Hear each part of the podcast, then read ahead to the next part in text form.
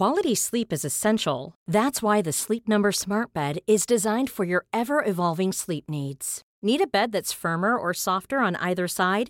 Helps you sleep at a comfortable temperature? Sleep Number Smart Beds let you individualize your comfort so you sleep better together. JD Power ranks Sleep Number number 1 in customer satisfaction with mattresses purchased in-store. And now save 40% on the Sleep Number limited edition Smart Bed for a limited time.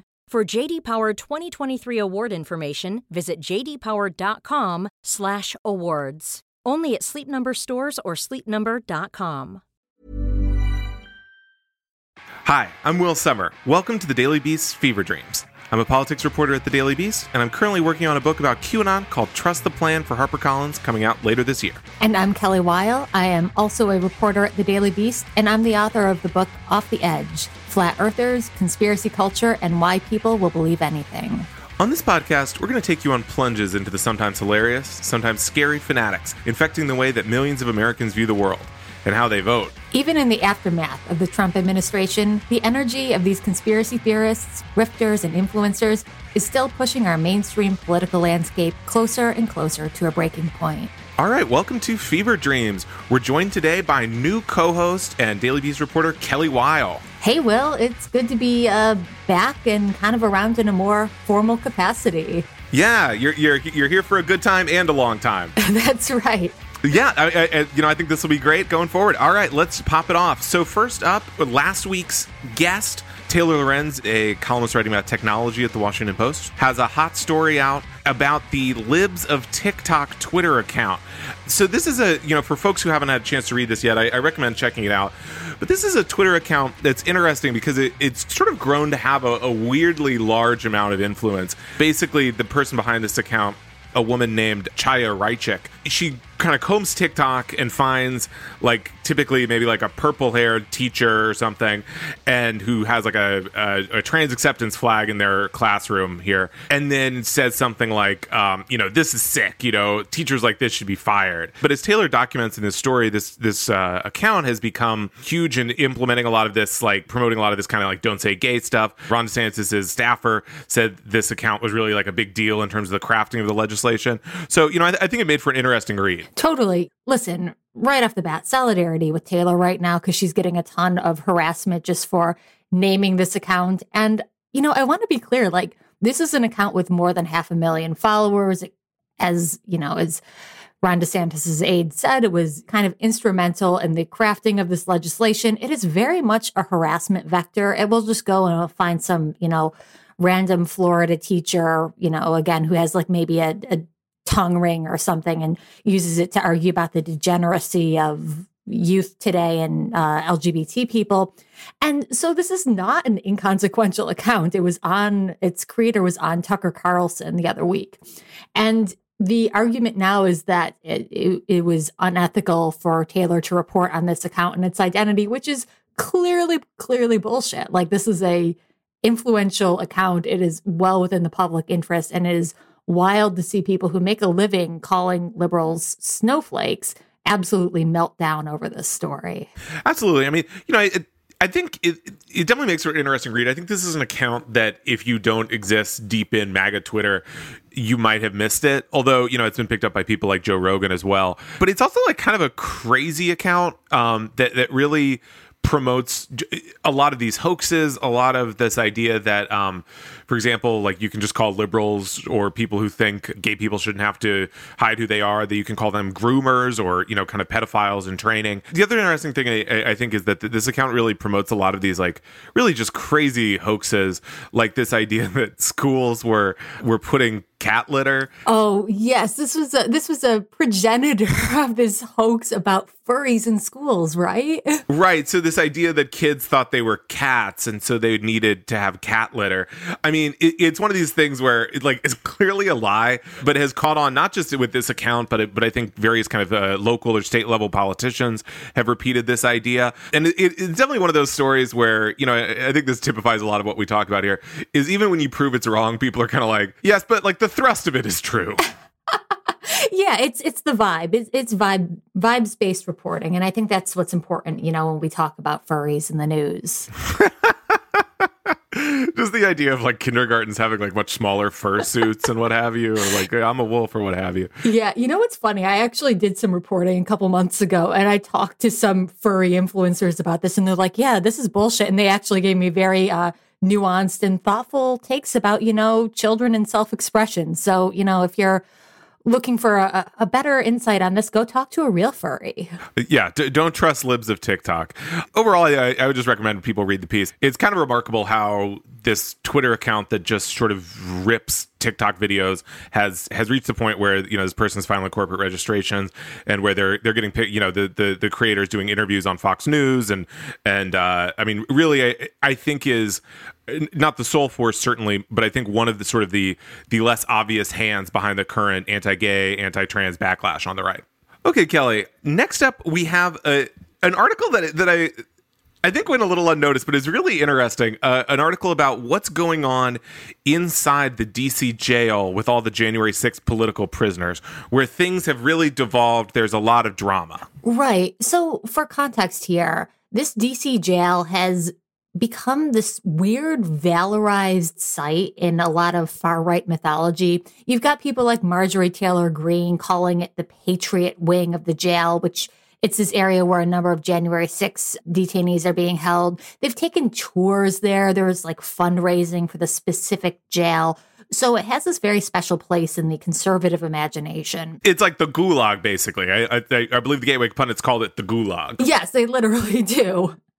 But you know, as these things often go, when you get a lot of, we'll just generously say offbeat characters in one very densely confined area, some schisms start to emerge. And this new NPR reporting claims that there are factions emerging and pretty bitter feuds. You know, it's interesting because on the outside, uh, these these prisoners are often treated sort of monolithically by the right as, you know, oh, we write them Christmas cards, you know, and and and and, and they write out these kind of really baroque tales of being terrorized by the guards and the fellow prisoners that really I don't think there's a ton of evidence behind. This NPR report really looked into the the sort of the factions, and I think this is relevant because particularly if the, once these some of these people get out, I think they're really going to be heralded as uh, as martyrs by the right and and you know I, I think it's very easy to imagine a, a, 2024 Trump campaign, you know, touting these folks and having them up to speak at rallies and stuff like that. Um, and so the, the, basically, first of all, this, this piece gets into the idea that some of these folks have become, you know, far more radicalized in jail because they say, you know, uh, the you know the deep state is out to get me. I'm being so unfairly punished for being a conservative. Uh, on the other hand, others have decided that, uh, you know, maybe maybe I don't want to be storming into Congress in the future. uh, you know, maybe they've learned their lesson and are kind of trying to, they, they, feel a little apolitical. And, and then finally, the other faction is just a sort of a fascinating one. I would love to see this in action. People who have gotten really deep into QAnon in jail. Oh boy. And have been, you know, according to the piece, writing letters to a post office box that they've heard reaches Trump. Oh, that is grim. That is jail specific QAnon. I did not like that. You're right. That, that is kind of a very ugly variant of it. It's sort of like how you have your your white supremacist gangs, and then you have like the the prison white supremacists. I can't even imagine what this post office box is. I, I'm sure it's like operated by one of the JFK Jr. impersonators or something like that. And so then there, there's also like kind of the guts of the matter, though. You might say, okay, well maybe these guys don't all sit at the same lunch table, but, but why are they fighting? And then the guts of the matter is really this nonprofit raising money for the prisoners that hasn't been distributing the money equally. Right. So I mean, for the far right, there there are just you know a, a panoply of fundraisers where you can sort of like adopt a Gen six prisoner, just like you would maybe like adopt a you know a needy family at Christmas or something like that, and you just send the money. And the allegations coming out from this jail now is that these funds aren't being equally distributed. Some people are basking in the love and they're getting donations and probably lots of cards, and other people are a little less popular. They're not really the homecoming king of the Jan 6 wing of the jail. So you can imagine how that would start to spark some divisions there. And, you know, well, you were talking about how, okay, so maybe it's true that this wing is not really restoring prisoners, it's not doing restorative justice and changing their minds, but there has been an element to which this uh, this setting has sort of broken up the clique, and there was an earlier filing by a defense attorney about this wing of the jail the defense attorney told a judge that there was almost a cult like atmosphere developing in this area where people were getting like really uh, high on their own supply and having um, these like patriot prayer meetings and things like that. And that seems to be on the downturn with the disputes over this money. Yeah, so, so, the money we're talking about is, you know, in the, the world of a legal defense, actually probably not that much money. Um, it, it, it's about $1.2 million being split up between all these prisoners. And it's this nonprofit called the Patriot Freedom Project that raised money from all these, from folks like Dinesh D'Souza. Um, but the issue is that the, the Patriot Freedom Project has not been giving money to all of the prisoners. And th- there's a sort of a feeling that this group has sort of allied itself with like sort of some of the most unsavory prisoners. So Um, there's a piece in the story where basically the the woman running this this group is described as very close to this one particular prisoner. And he is in this piece described as by many accounts a polarizing figure. And then the picture after that is him with a hitler mustache giving what appears to be some kind of nazi salute. And so this guy is, is like a straight up white supremacist and holocaust denier. And he is sort of the seemingly kind of buddying up to him is very key to getting access to this money. And so as a result this has caused a lot of drama in the jail between people who uh, do not consider themselves white supremacists and nevertheless want access to this money. Absolutely. Yeah. You don't like that kind of gatekeeper when it comes to getting funds for your defense. And that's the trouble, right? The, these folks want to say that they are not Nazis or not white supremacists, etc., that they're just, you know, God loving patriots. And yet, when this is the guy that you've got to suck up to to uh, get that sweet, sweet donation money, you might start to infer things about your peer group. like, wait a minute, this guy is the the, the most the, the, most beloved one on the outside. I mean, it is. Uh, the, as long as we're on the topic of the January sixth uh, detainees, it is interesting because you know contrasting what these people are accused of doing and often caught on video doing versus how they're portrayed in the right wing media. The Gateway pundit has been huge on this, and it, it's always like whenever one of these guys gets raided or something like that uh, before they're arrested, and you know it, it's always like, oh, how unfair that this happened. Like it was his birthday or something, or it was. I mean, they, they always find some really like marginal thing or like it was his it was his anniversary. Uh, oh, couldn't the FBI wait a day or something?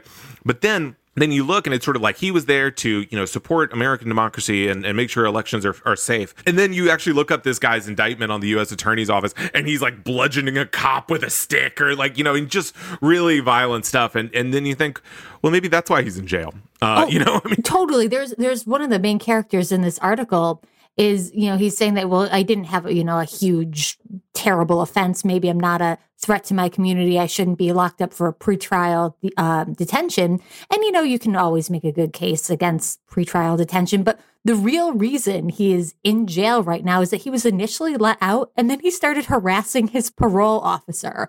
And so that's why he's back in jail. So, you know, you want to be uh, kind of sympathetic and say, yeah, man, jail sucks. There's a lot of things that we should do as, uh, as a country to overhaul that and then be like, mm, but you know, sometimes the court is making a valid point here. Absolutely. I mean, I thought the piece was very interesting look inside all of these uh, groups inside the jail. All right. Well, speaking of people who are at the Capitol, on January 6th. Alex Jones's InfoWars has filed for bankruptcy. Kelly, what's going on there? So, Alex Jones has been through the legal wringer lately. He lost two back to back lawsuits last year uh, by families who lost people in the Sandy Hook shooting, which Alex Jones notoriously claimed was a hoax. So now he's on the hook for an unspecified amount of a lot of money. We can just estimate a fuckload. This weekend, three of his companies filed for bankruptcy, basically saying, hey, man, you can't squeeze us for all this money. We just don't have it. We're already broke. But it's interesting now because he's going to have to go and back that up in court. He's going to have to show the lack of assets. And I think that is where we're going to get some really interesting prying into InfoWars finances and seeing exactly what they do and don't have. It's also interesting because you know Alex Jones has sort of uh, right. So, so, basically, this is an attempt, I think, to shield Infowars' assets from these judgments. Um, I, you know, I don't think that's a controversial take. Uh, it is it basically like since about a year ago, it was really clear that he was going to lose. He had this. The judges in, the, in these cases in Texas and Connecticut took the very unusual step of saying, "Look, you have not been serious about this process the entire time. You've broken discovery rules. We're just going to rule now that you lose." And and we're going to decide later how much money you owe. So, and more recently, people may remember he pulled this thing where he skipped a deposition because he claimed he had this sudden onset illness that was very mysterious. It didn't prevent him from ranting and getting red in the face for three hours a day on his show, but yet he couldn't sit for the deposition. So, I mean, clearly this is a guy who I think has decided that he's going to lose and just sort of needs to to to minimize how he how much he has to pay out. Uh, and so you know when you start talking about bankruptcy court, though, I think given that I, I, think it's pretty fair to say that Alex Jones has been untruthful through the the legal process. Um, you know, he's been accused of doing all kinds of financial lying um, already. But I mean, when you start talking about like lying in bankruptcy court, I mean, we're we're talking about some you know potentially some criminal issues. So I think what's especially interesting about this, though, is people might say, wait, how is InfoWars broke? I mean, has, has this been a shoestring operation this whole time? Uh, and the answer is not, because, you know, Huffington Post reported that between 2015 and 2018, InfoWars made more than $150 million. It's not like InfoWars is exactly, I would say, like a high budget operation. I mean, that, that they're raking in the bucks here.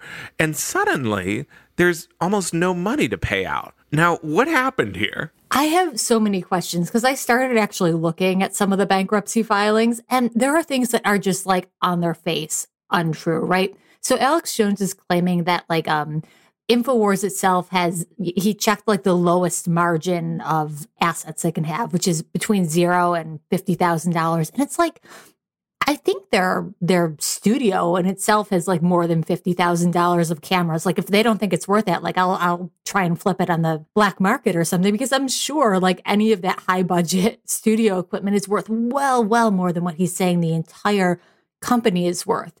So there's real reasons to doubt, even just from what you can see in the studio on every single InfoWars broadcast. And, you know, Will, you had some really good reporting earlier this month showing that Alex Jones has been moving so much money around from InfoWars accounts. He uh, paid himself like 18 million from an InfoWars tied bank account. There's also what Sandy Hook families call a quote alphabet soup of shell companies that have been redirecting like 80% of InfoWars sales into these just unknown entities. It's, oh, we don't have any money because we're sending it to, you know, ABC Corporation. So there's some really, really shady stuff going on there. And to your point that you can't just make shit up in bankruptcy court, that's a really good way to take a lawsuit from a civil proceeding to suddenly it's criminal because you've done perjury. Yeah, I mean, th- this is a the case of the, the, this money being shifted around is interesting. I mean, I think what's going on here is throughout this process, you, you know, we talk a lot about how in the courtroom these right wing activists, it's like suddenly they realize they can't lie their way out of out of th- this one thing. Like we saw this with Sidney Powell and the the Dominion voting machine lawsuits. Um, so in this case Alex Jones, I think, has decided, well, okay, InfoWars is about to be crushed by these judgments. But what if I just move it to a company called like InfoWars 2? you know, essentially. So w- what he did was, I mean, and, and what I think is really funny about these money transfers is they often coincide with Alex Jones losing in one of the cases. And so it'll be like the judge will rule against him on something, and he seemingly goes, oh, shoot, I'm to lose. All right, time to draw out a bunch of money on InfoWars from that account and just give it to myself. So, you know, they, they can't get it if it's not in the account. The shell companies thing is interesting because basically, suddenly, the shell company appeared uh, owned by Alex Jones's relative relatives uh, that said, oh yeah actually um infowars we're like this pass-through company and infowars owes us 50 million dollars that it's racked up over the past four or five years, uh, suddenly, you, you, know, but we've not taken any action over this debt as it supposedly accrued uh, uh, up until you know about, about fifty million dollars. But suddenly now, uh, Infowars is going to have to pay us nearly all of its pro- all of its profits to pay that off. Uh, and I, I, just really think this is not going to stand up in court at all. Um, you know, the lawyer in the Texas case has said, uh, "Yeah, we're not fooled by this." So you know, it, it, I think there's definitely a lot more to come. I mean, I think for Alex Jones, this whole thing is kind of like keeping the dance going as long in the musical chairs as long as he can. Uh, but ultimately, I mean, this is not exactly like money being stashed in the Cayman Islands or something. I mean, th- th- these are some pretty obvious maneuvers here. Right. And, you know, to your point about keeping the dance going on, he's actively fundraising off of his bankruptcy. Um, after he declared bankruptcy, he announced a quote, emergency blowout sale on InfoWars. where you can get 75% off to items like a uh, Brain Force Ultra super concentrated beet extract. My favorite that I found is called Ultimate Krill Oil. so you know if you if you need some stocking stuffers this early in the year it's you know never too early to start it's, it's like those those rug stores that constantly have going out of business sales but but for brain pills it's uh, it's like the uh, arrested development oh my god we're having a fire sale. Listen he knows the store makes him a lot of money. It's one of their biggest cash cows. Um, but the question right now is like if you're supposedly 50 million dollars in the hole is that going to bring him back up to solvency? I kind of doubt it. Yeah, exactly. I mean, I, I, think there's there's a lot of shell games going on here with these shell companies, and uh, and I, I think there's much more ahead. All right, Kelly, who do we have on the podcast this week? This week we are speaking to Nikki McCann Ramirez, an associate research director at Media Matters for America. Nikki does the hero's work of watching not only Tucker Carlson's primetime shows, but his even more unhinged bonus content. This is the show where, like, t- if you see clips from it, Tucker Carlson looks like he's at a ranch. Right. Yeah. He's sitting in a log cabin wearing like a slightly more dressed down shirt and talking to someone who's just openly defending slavery. Uh, and so this week uh, we're we're going into that expanded Tucker universe with Nikki. She is going to tell us why Tucker is trying to get his male audience to barbecue their balls. Stick around. Quality sleep is essential. That's why the Sleep Number Smart Bed is designed for your ever evolving sleep needs. Need a bed that's firmer or softer on either side? Helps you sleep at a comfortable temperature? Sleep Number smart beds let you individualize your comfort so you sleep better together. JD Power ranks Sleep Number number 1 in customer satisfaction with mattresses purchased in-store. And now save 40% on the Sleep Number limited edition smart bed for a limited time. For JD Power 2023 award information, visit jdpower.com/awards. Only at Sleep Number stores or sleepnumber.com. Round. We're joined by Nikki McCann Ramirez, resident Tucker Carlson expert at Media Matters. Nikki's been keeping tabs on Tucker's pro Putin propaganda, his whitewashing of January 6th, and now his upcoming special called The End of Men. You can find Nikki on Twitter at NikkiMCR. Nikki, thanks for joining us. Oh my gosh, thank you so much for having me. It's great to be here. So, okay, this documentary hasn't dropped in full today, but its trailer is kind of going viral for some interesting reasons. What do we know about Tucker Carlson's End of Men special? So, Tucker Carlson's End of Men is an episode in Tucker's Fox Nation series called Tucker Carlson Originals. Fox Nation is a little bit of Fox's attempt to create a streaming platform, but also A, ensure themselves against uh, ever present advertiser backlash by having a subscriber base. And also, they kind of use it to hide some of their more reactionary content for their most diehard viewers. I hesitate to call anything on the Tucker Carlson original series a documentary. Having watched them all, they're specials where Tucker was given kind of an on the ground camera crew to and a bigger budget to go to destinations that aren't just his studios. And most importantly, a soundboard that makes everything sound like a trailer for Pacific Rim. It's a lot of, no, really. it's a lot of just like very ominous, scary noises. Each of the specials is only about 24 minutes. As of now, we don't have a set release date for End of Men, as far as I could find. But the first episode of the second season, which was the suicide of Los Angeles, has come out, and it's it's a bit of a doozy.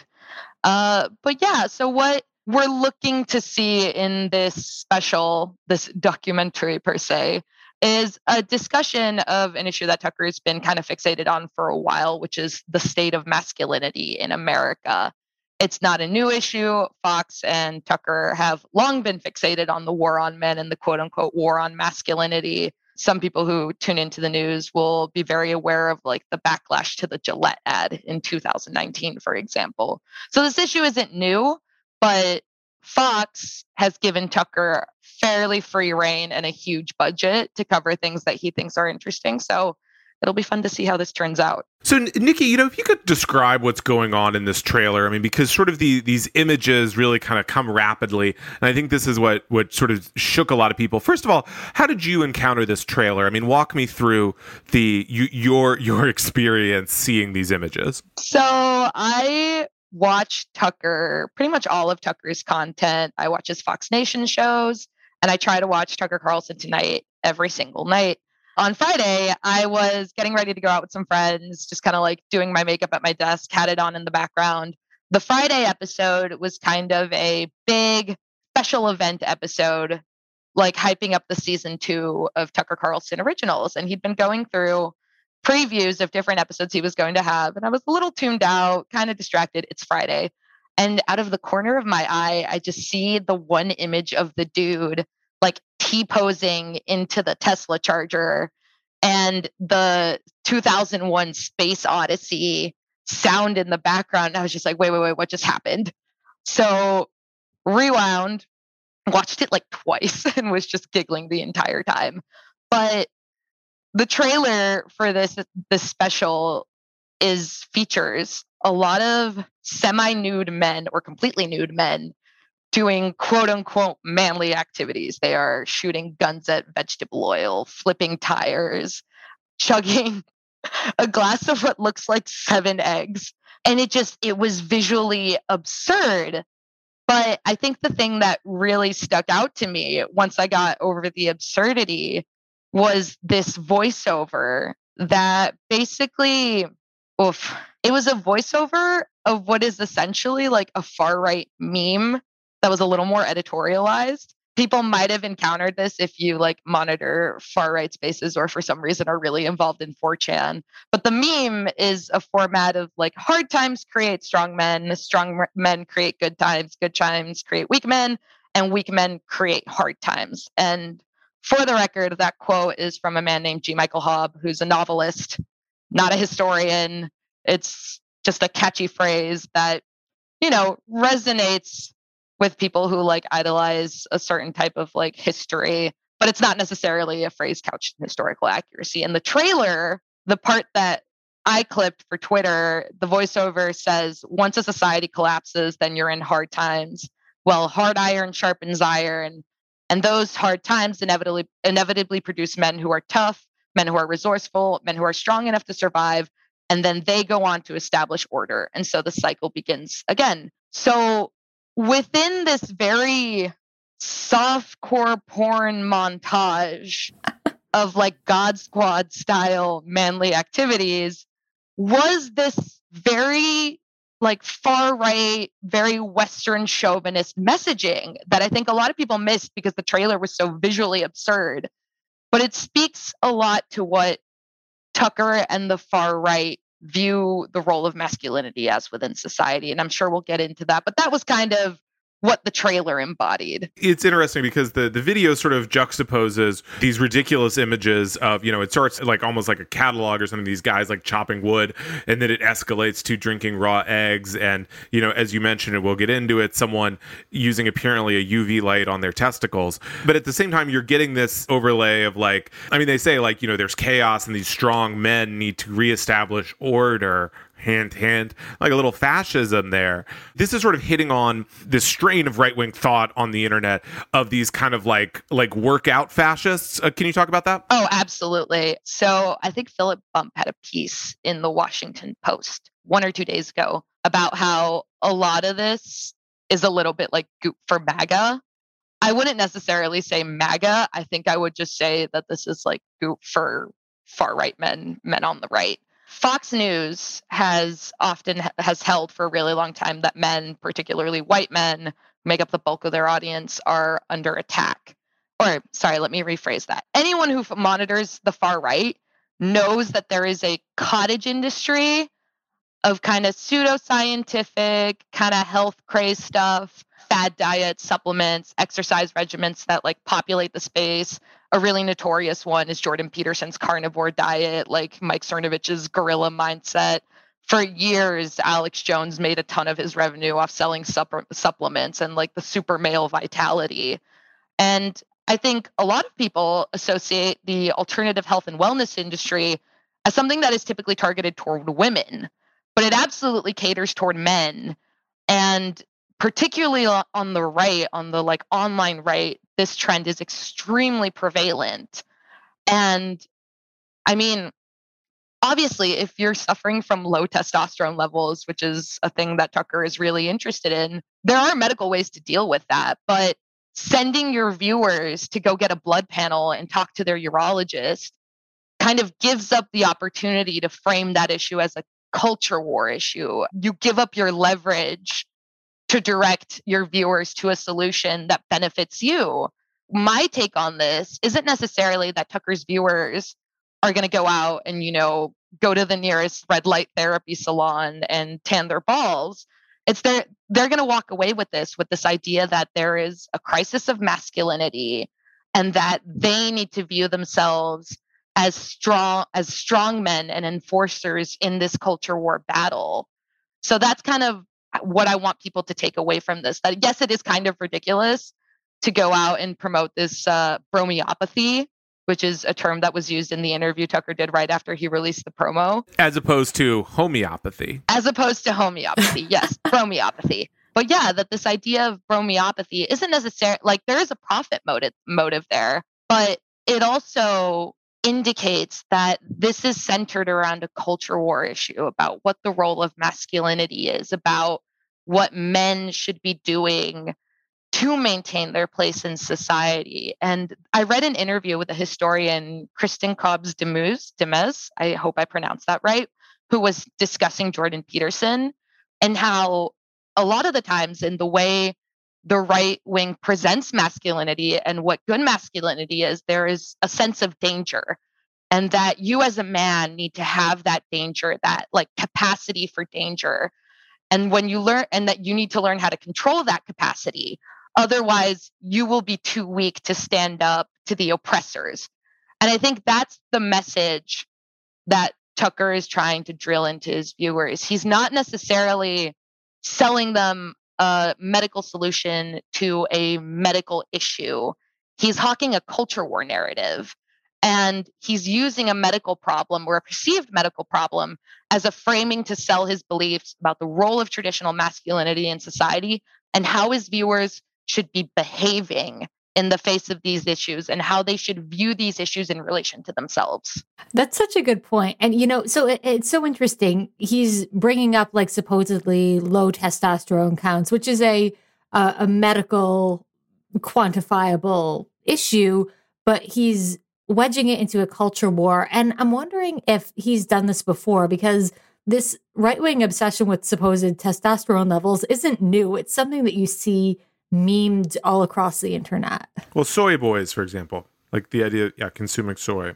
Absolutely. You've got to be on the carnivore diet. Otherwise, you are uh, effectively a woman. Oh, absolutely. And I think one of the things where it was very clear, and I'm going to refer again to Philip Bump on this because it was his point, and it was a great point, that a lot of this is about undermining trust in experts. And one of the biggest examples we can see of Tucker doing that was his coverage of COVID and the way he railed against public health measure, measures, against vaccination. Tucker was very concerned about the way vaccines affect fertility and the quote unquote feminizing effect of the vaccine.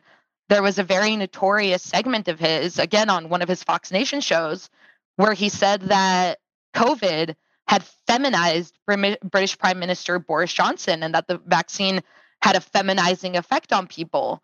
But at the same time, Tucker was saying that people who listen to public health experts were effeminate. So the vaccine will feminize you.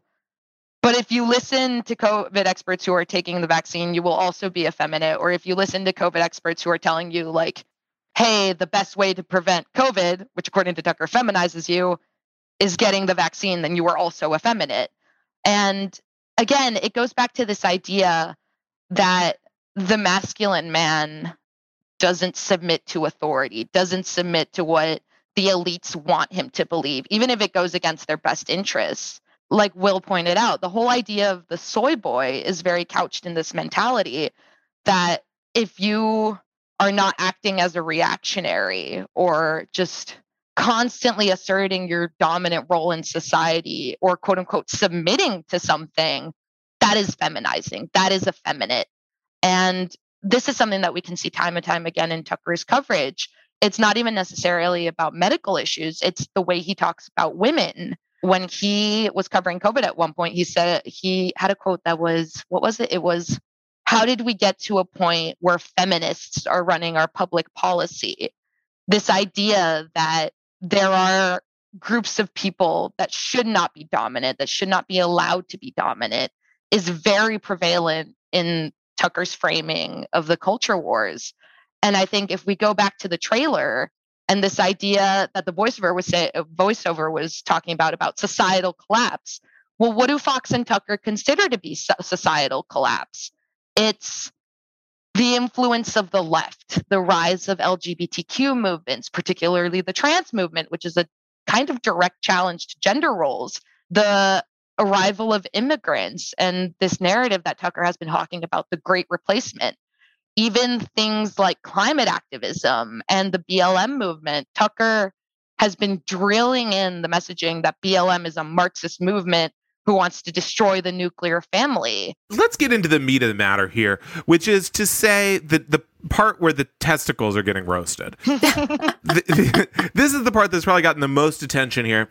And it's a guy who, as you said, you compared it to like a Tesla charger.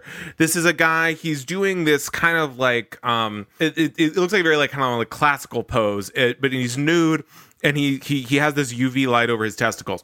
What's going on there? Yes. So I'm going to preface this by saying that I am not an expert in testosterone levels. I'm not a urologist, but there is a narrative, and I'm not going to like try and prove or disprove it, but there are certain studies and certain medical professionals who claim and believe that testosterone levels have been declining over time, that our previous generations of men had higher testosterone levels and that for a variety of reasons be them social medical a lot of people who um, advocate this issue believe that it has to do with microplastics and environmental factors but it's a lot of things. The point being that there is an idea that testosterone levels are declining over time.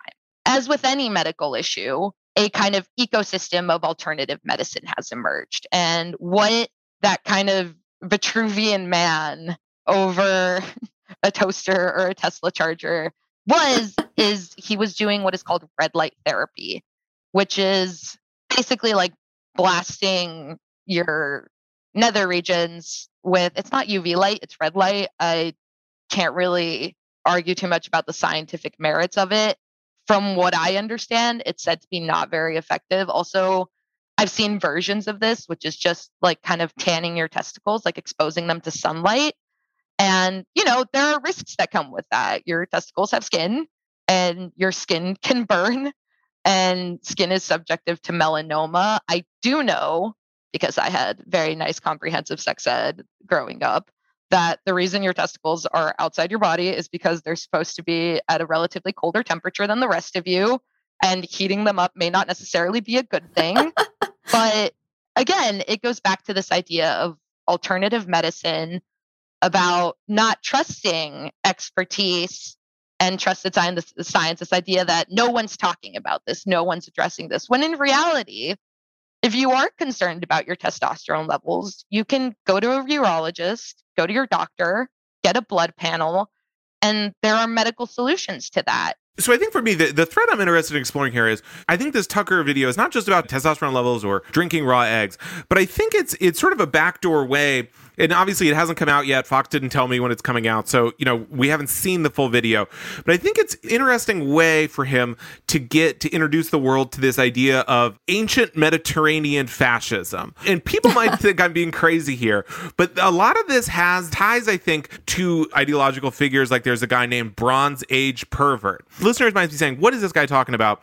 You can Google this. Uh, Politico wrote an article about this. This is a guy who tweets things like, "If you are not raiding your enemy's village." Villages you are falling behind whatever. And this guy is he's he's essentially like a ancient phoenician fascist. And his writings have been incredibly influential on the right.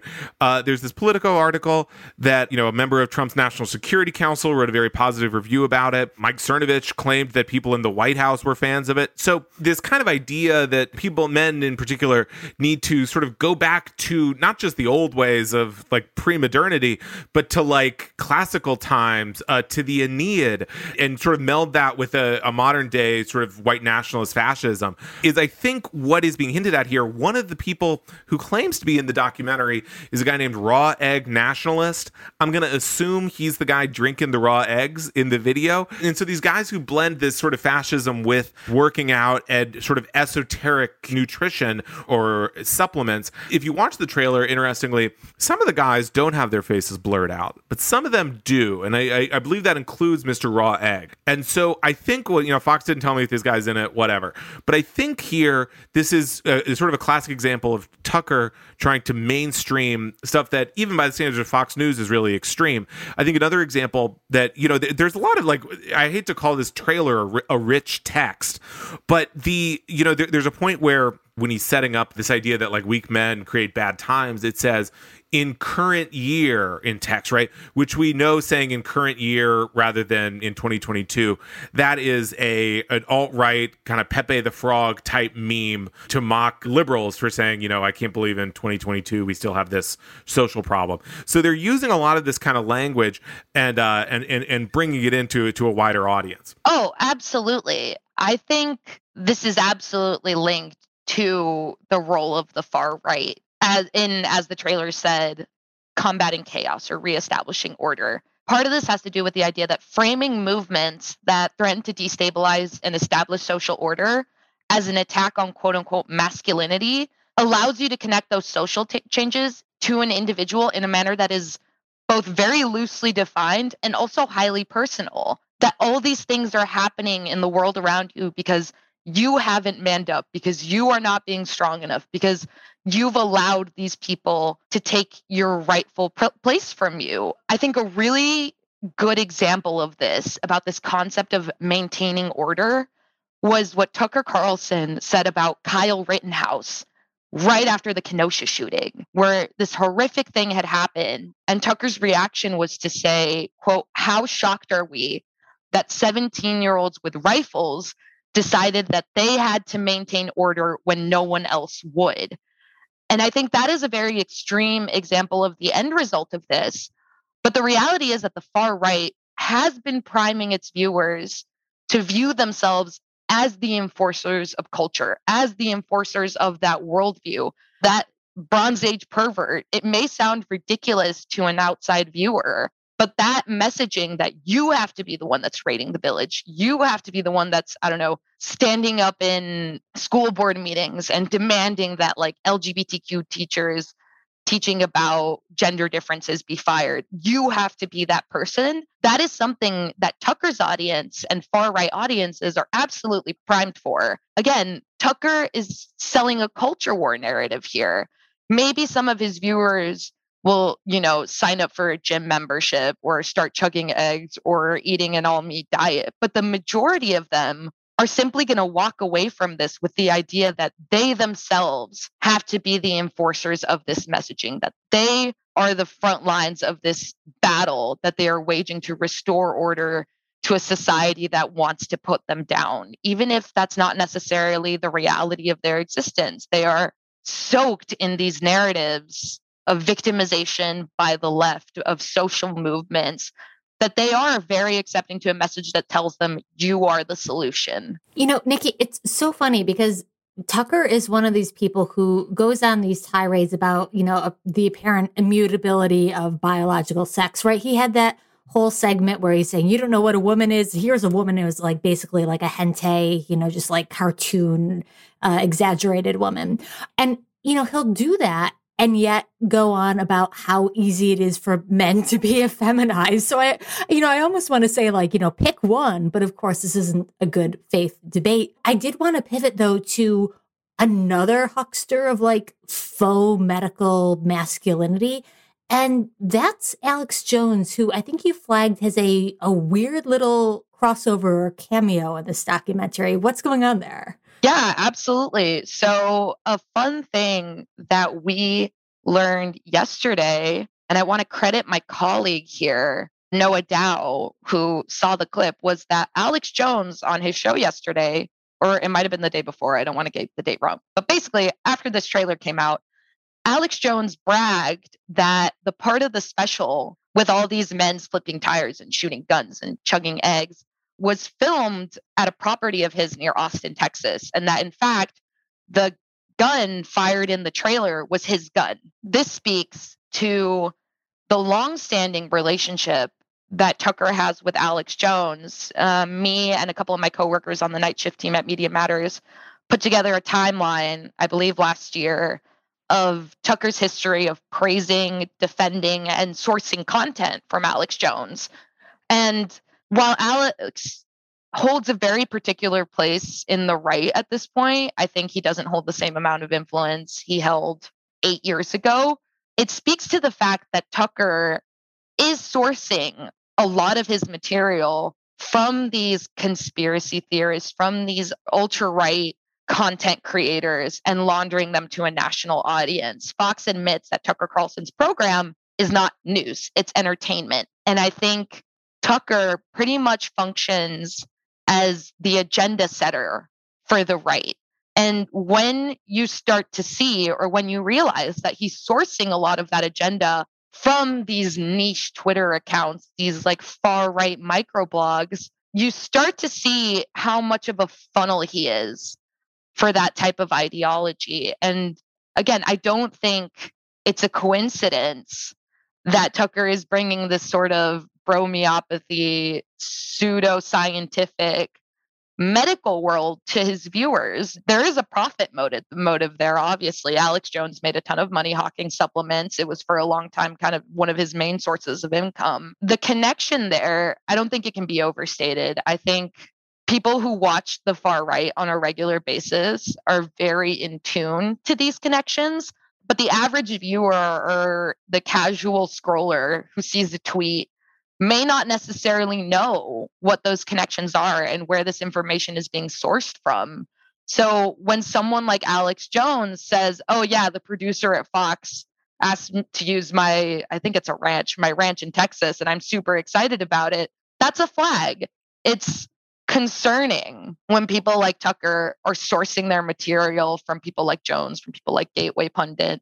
I can't say that there's a direct connection between Tucker and you know some of these more aggressive, more neo-fascist accounts, but the material is definitely there and it's a little bit of a food chain that makes its way from the far right internet ecosphere to Tucker Carlson and then to national audiences who walk away with the impression that they're getting this from a like quote unquote trusted source. Well, Alex Jones did just uh, file for bankruptcy, or at least Infowars did. So maybe he can, you know, pivot. Maybe he can become a film studio instead. Oh my gosh, no, no, God forbid.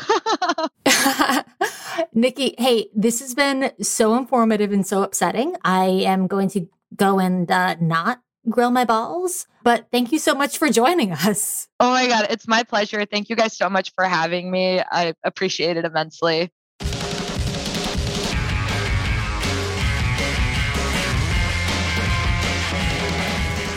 And now we go to Fresh Hell, the segment where we talk about the upcoming news that you don't want to know but are going to have to in the days to come. yes, welcome to Fresh Hell. Okay, this week on Fresh Hell, I've got something that might be truly some of the most disturbing content we've ever had on the podcast. And I, I want to preface this by saying this is not a widespread phenomenon. I, I, don't want people to say I'm saying this is really catching on everywhere, but but I think it is. It offers an interesting glimpse into how far these conspiracy theories can go. I'm speaking, of course, about a growing backlash on the right against taking showers every day. Okay. So, folks may remember last week we talked about this growing conspiracy theory thanks to a QAnon documentary that suggested that cobra snake venom, krait snake venom, has been injected into the water supply to give us satanic DNA. Now, this idea has caught on a little more than you might think on the right. We have um, a state senator in Arizona has yes. has has tweeted, you know, uh, oh, maybe there's snake venom in the water. So even as the guy behind it has suggested has started backing away from it saying i guess you know maybe maybe there's not snake venom in the water. So the so this is where we're at. But but it's sort of like once you think about it right? And and, and i have a story out on the daily beast this week about how now uh, sales of water filters are blowing up on the right because now people have to filter out their their snake venom.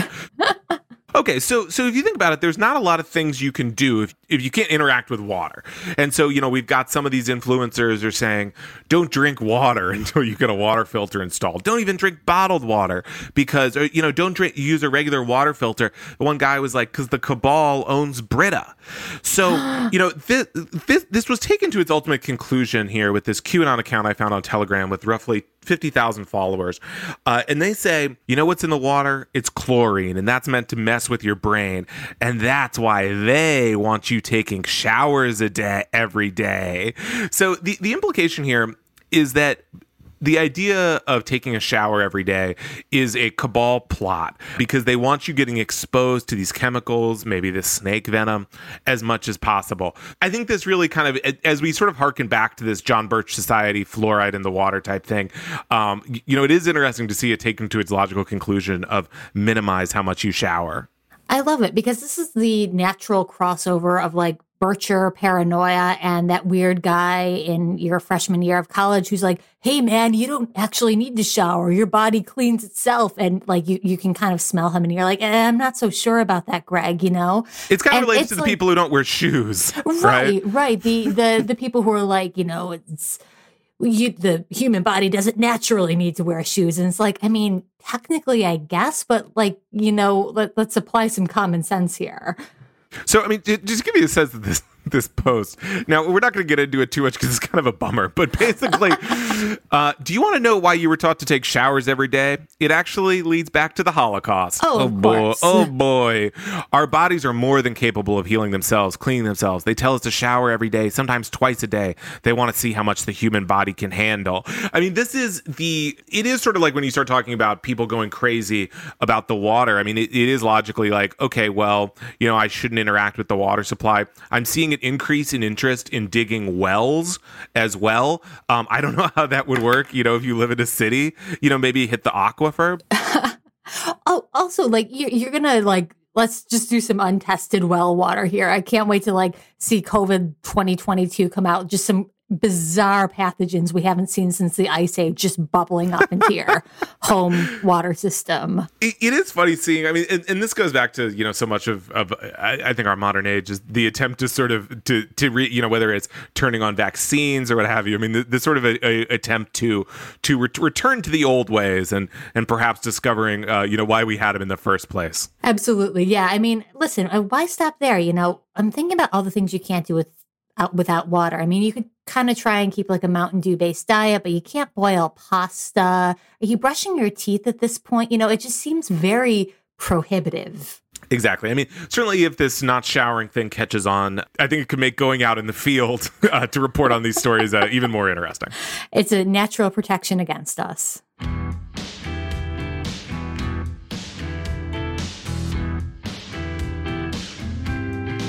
On that note, let's wrap up this episode of Fever Dreams from the Daily Beast. In future installments, we'll also be speaking to some amazing guests at the Daily Beast and beyond, from politics to popular culture. We hope you'll subscribe to us on your preferred podcast app and share the show on social media and at your family dinner table. If you'd like to follow us on Twitter, I'm at Will Sommer and Kelly is at Kelly Weil. That's W E I L L. Come say hi. This podcast is produced by Jesse Cannon with music by Brian DeMeglio. Thanks so much for listening, and we'll see you next time.